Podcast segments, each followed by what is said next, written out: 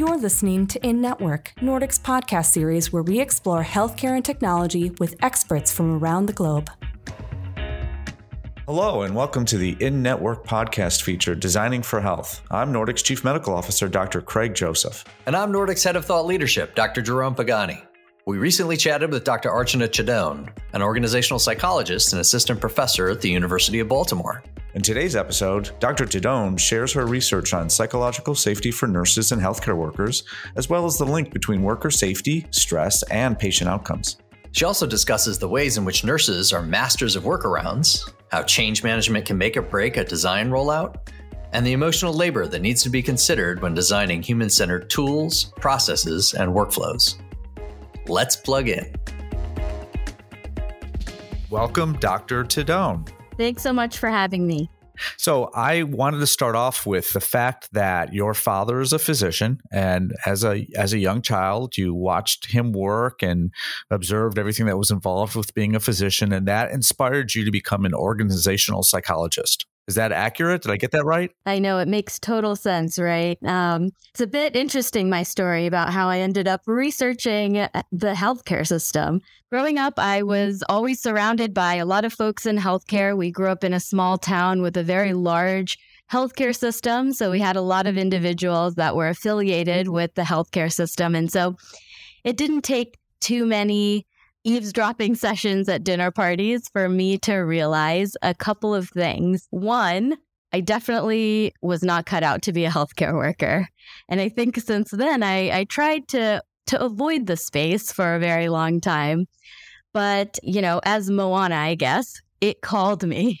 And so I ended up back in researching healthcare workers, how to make healthcare, you know, a, a stress free, safe environment for for everyone. And so, uh, from a young age, I definitely knew that I was interested in understanding, better understanding human behavior. And now I am able to kind of understand that through the lens of healthcare because our healthcare system is made up of a bunch of humans. It is not a machine, it is individuals that are running the system. And so, really understanding things that uh, can be stressful, things that can impact decisions, things that can change how we we feel about our jobs and our work environments. I think are all factors that I think about when we think about how to make the healthcare system, units, space a more efficient way to work. So now you're in the wonderful world of healthcare. I want to welcome you. You know, tell you congratulations.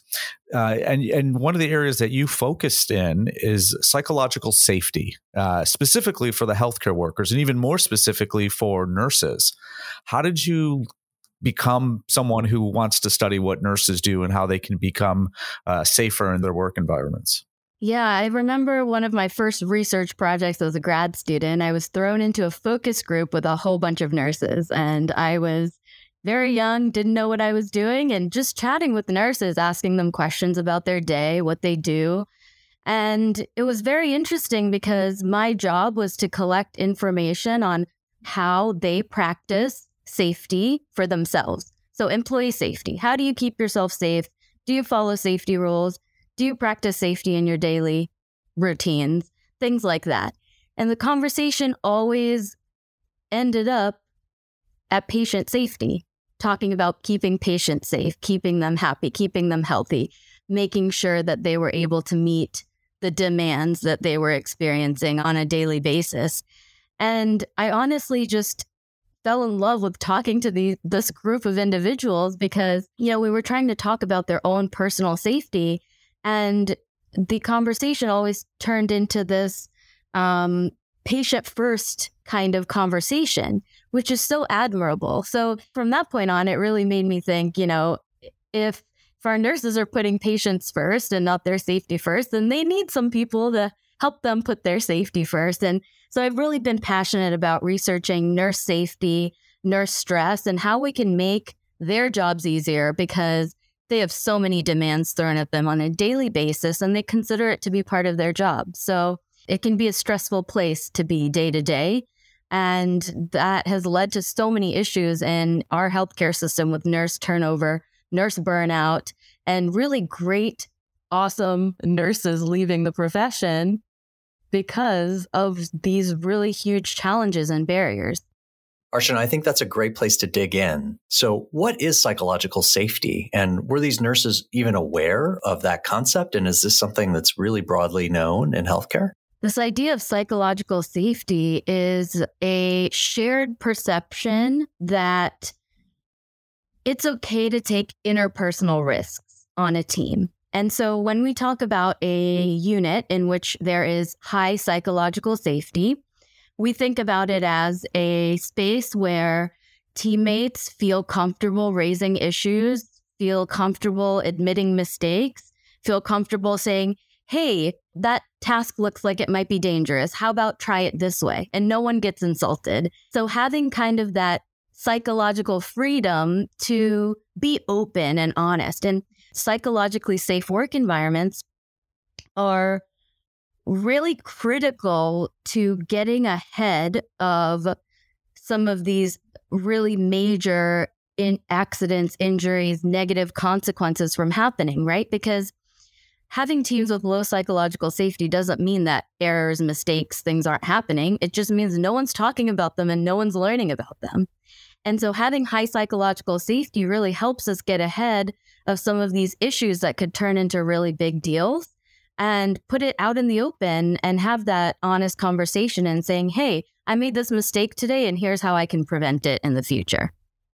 Archana, are there red flags that sort of signal that a workplace isn't psychologically safe?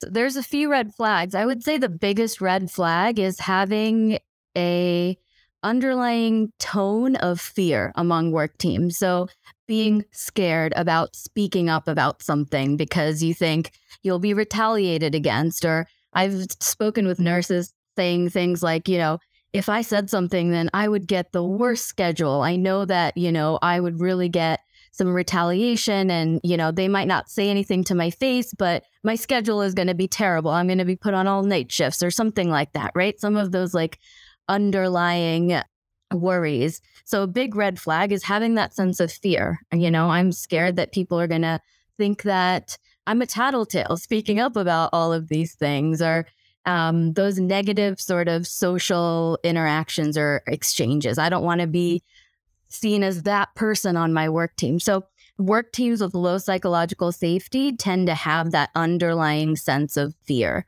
And so that is a huge red flag when you're scared to speak up because you're worried about the consequences.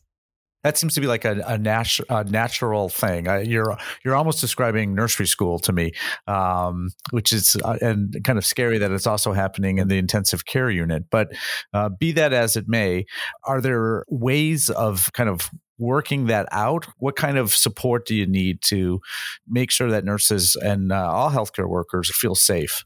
Yeah, great question. It does sound a little bit like something that happens or it doesn't, right? I'm sure we've all worked on teams where there's a natural cohesion and you're like, oh, this is great. We're all bonding or we're all vibing. But that's not necessarily how it works. We really have to be able to design these work teams to be able to foster this sense of psychological safety. It doesn't always happen naturally it's definitely something that is easier said than done because this is kind of a shared perception and we can't make people feel a certain way. And so, really, the roots of psychological safety lie in building that sense of trust. And oftentimes, the leader, you know, nurse managers or, or team leaders, unit leaders, have a large degree of power in setting the tone for a work team.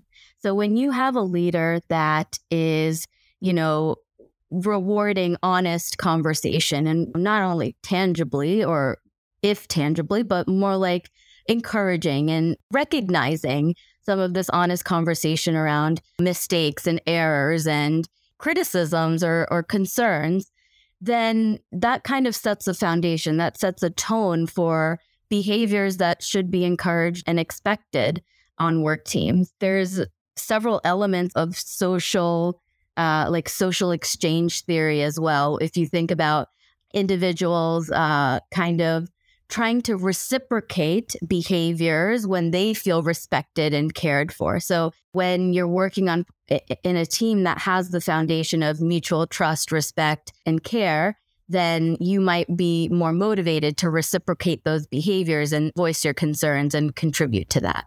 And your re- research specifically deals with some of the barriers to achieving psychological safety, right? Can you say a little bit about that? Yeah, so I I've worked with um, some researchers at the University of Nebraska Kearney, Dr. Julie Lands, and we're working on a project right now that's looking at barriers to this kind of communication about stressors or safety. We call that voice. So having, you know, being comfortable raising your voice when you need a break at work or, you know, when you're having a heavy workload. We've done a lot of interviews with nurses and in our conversations we've been finding that there's a lot of um, stigma associated with saying that I need help in healthcare workers a little bit because a lot of healthcare workers do think that some of these stressors that eventually cause them to exit their job sometimes are part of the job. Things like having heavy time pressures, things like having heavy workload, things like not having a minute to go to the bathroom or take a break. They're like, oh, I signed up for this. I, I knew that I was getting into this. And these are the things that if they don't get better, then the only option is really to ex- experience mm-hmm. heavy burnout and leave or change what you're doing. And so in our research, we found that several barriers to this kind of voice and um, healthy psychological safety on a work team across a few levels at the individual, team, and organizational level. And just to give you a quick summary of some of these barriers, you know, at the individual level, we found the fear of retaliation and sort of that social risk to be one of the most common reasons. So, nurses saying things like, I don't want to speak up or I don't want to say anything because I feel like I'll be treated less favorably or I'll be viewed negatively on my team. I don't want to be labeled as that person, sort of thing. Things also like fatigue. Sometimes nurses are just saying, like, I don't have the time. I'm super busy already. And this is just another element to my job that I can't engage in right now. I can't go out of my way to to fix systems and speak up about concerns because I have heavy workload, time pressures already. As I mentioned, things like expectations, right? I knew that I was going to be bombarded with these types of jobs and demands going into this whole profession. And so this sense of speaking up makes me look like I can't do my job is also a driving factor behind kind of staying silent about some of these things. So this reminds me a little bit of uh, of being on an airplane and being told before I help others, I need to help myself. So it's really kind of a self preservation, and and uh, I think what I'm hearing is nurses and other healthcare workers really do need to care for themselves and think about themselves and and by thinking of the patients solely and uh, primarily uh, they're burning out and then they can't save themselves nor can they help patients Absolutely. I remember chatting with someone about patient safety versus personal safety, employee safety in, in healthcare. And I remember a nurse saying, you know, if there's a patient falling off of a bed, I'm not going to say, hey, wait, stop falling. I'm going to go run and get my gait belt. Uh, there, I'm going to go make sure that patient is okay. And that is such an admirable attitude to have. And nurses are amazing and they definitely prioritize patients, and that's all great. Back injuries and nurses are out the roof, right? And so there can be some really long term consequences for not paying attention to personal safety as well. And so it is kind of like that airplane put your mask on first because you know if we can protect the backs of our nurses then we'll be able to deliver better patient care in, in the long run. We'll be able to treat more efficiently. We'll be able to make sure our patients are getting what they need and manage the heavy patient demands at times. So, Archana, do psychologically safe environments actually end up affecting patient outcomes, patient care? Absolutely. There's tons of research that supports this link between nurse, healthcare worker, safety, stress, and patient outcomes. We definitely can see a clear link between that and the research. And so oftentimes it isn't something that is at the top of mind for us, right? Because we think that improving patient safety and putting the patient first, you can see more immediate benefits of that, right?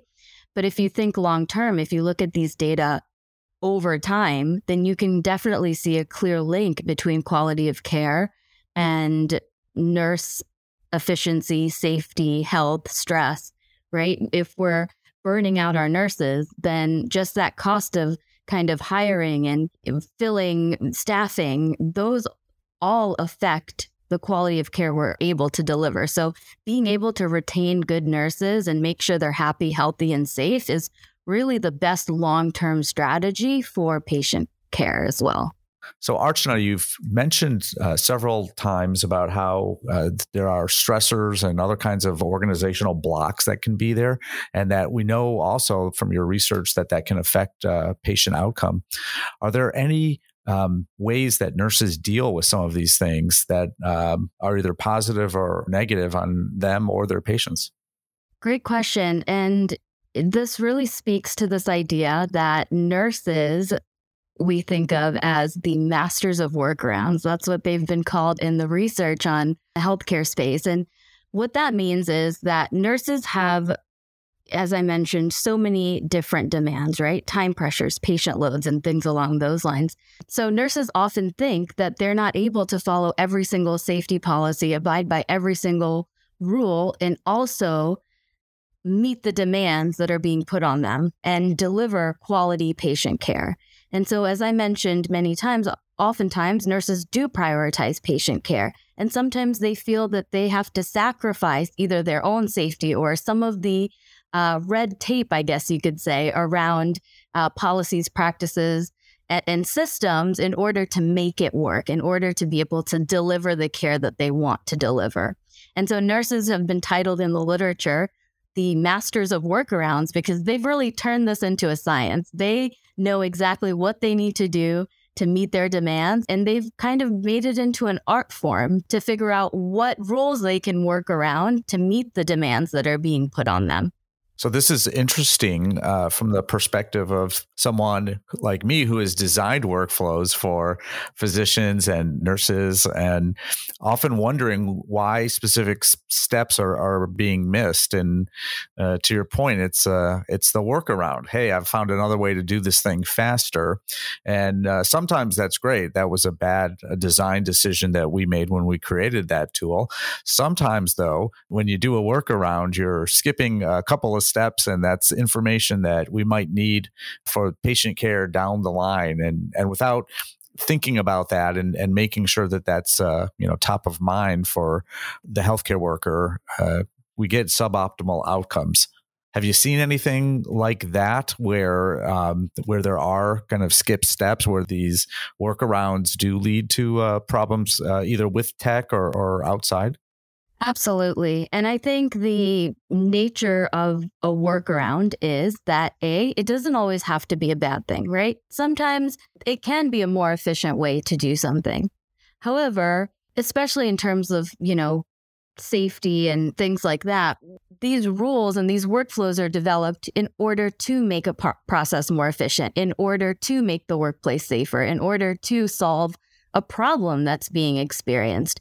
However, if your work team is not bought in to this whole idea of the workflow you're presenting or the piece of technology that you're introducing, then they're going to view it as a barrier to their workflow. And they're going to figure out how to work around that barrier to get their job done. So, when it comes to introducing new policies, workflows, techniques, technologies, it's critical to invest time effort, energy into getting that buy in from your work team because without that buy in, then you could have a harder time getting your workflow, your technology integrated into the system. And so spending that time up front is really going to save you the headache down the road of trying to convince people why this thing is important, why this thing should be working properly, you know, it's better to spend that time up front to to make sure that people are brought in.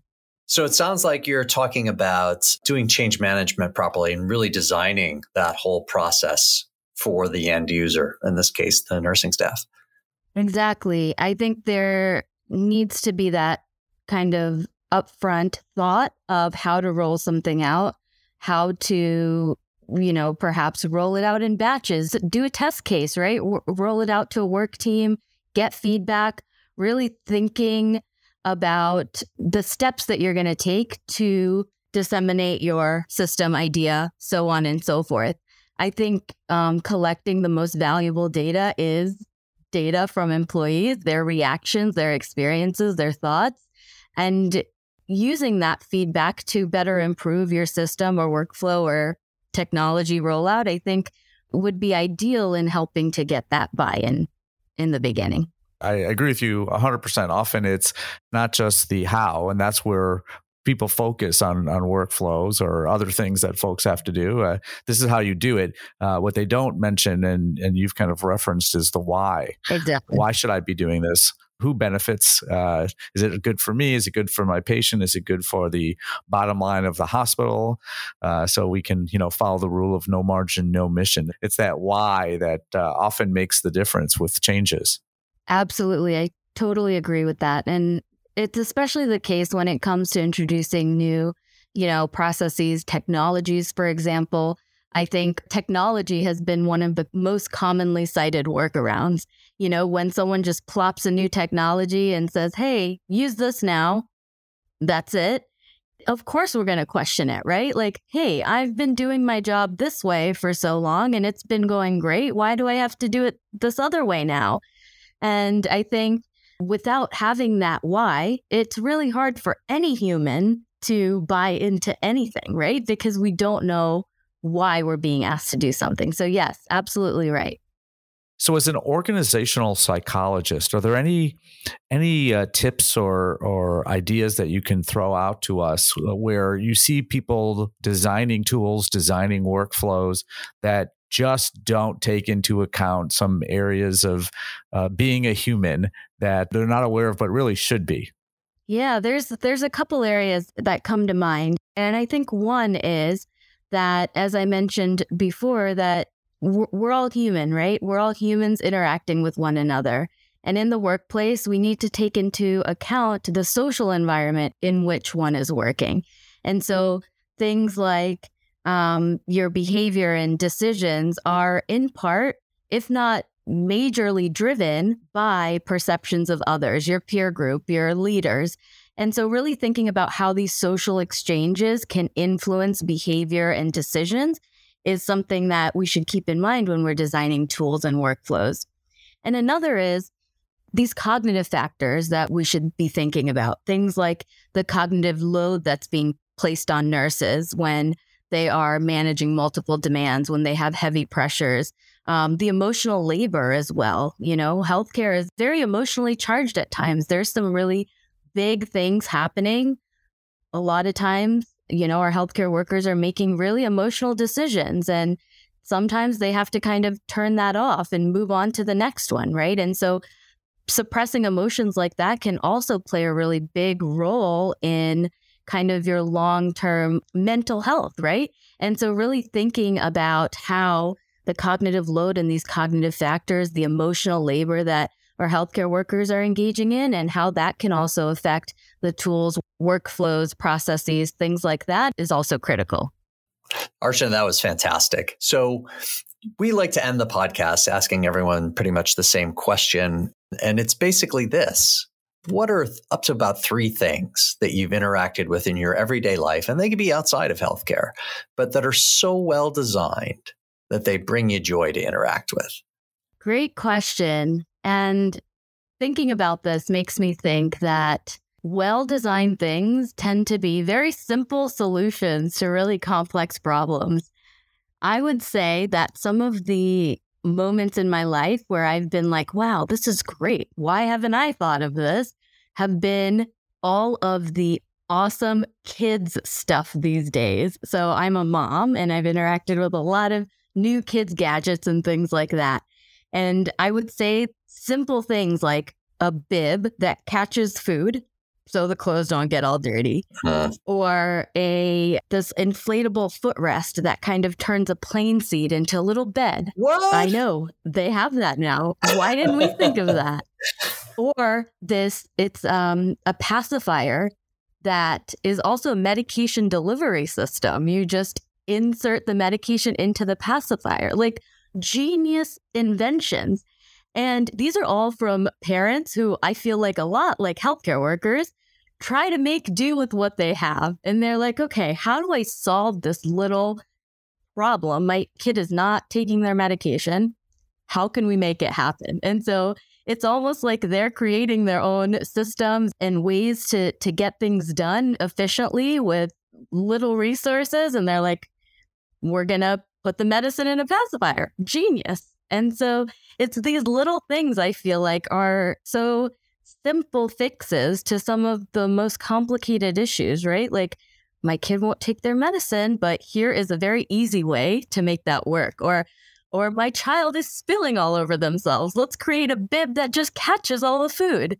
And so I think that the most amazingly designed products are kind of when you're in that desperate space and you're trying to to figure out how to how to solve this this problem and it's often the simplest solutions i think that happen to be the best. You know as a pediatrician i'm offended by some of those things. I, I feel like some of them uh, might decrease my business and i you know we need the business yes so do not prescribe your own medication. Go to a doctor and get the medication but then use the medication pacifier Archana, I, I love those examples because having there are things that I banged my head against the wall and they feel so frustrating and unsolvable and just the the genius of having a simple solution at hand is is yes incredibly joyful. Exactly. Talking to my parents and how they didn't have some of these things growing up, I'm like, wow, how did you how did you manage? we have so many cool gadgets and tools and sleep sacks and pacifier clips. Like back in the day, if a baby dropped their pacifier, but it was that was it. You boiled it. yeah, exactly. If you could. now you have bungee cords for pacifiers. well, Archana, thanks so much. This has just been a, a fantastic conversation. We really appreciate you joining us. Thanks so much for having me. It's been a pleasure. Thanks for tuning in. We hope you enjoyed today's episode. Check back for more episodes of Designing for Health wherever you listen to podcasts or on NordicGlobal.com. Till next time, we'll see you in network. If you enjoyed this episode, please leave us a five star rating and a review. This helps others find the podcast as well.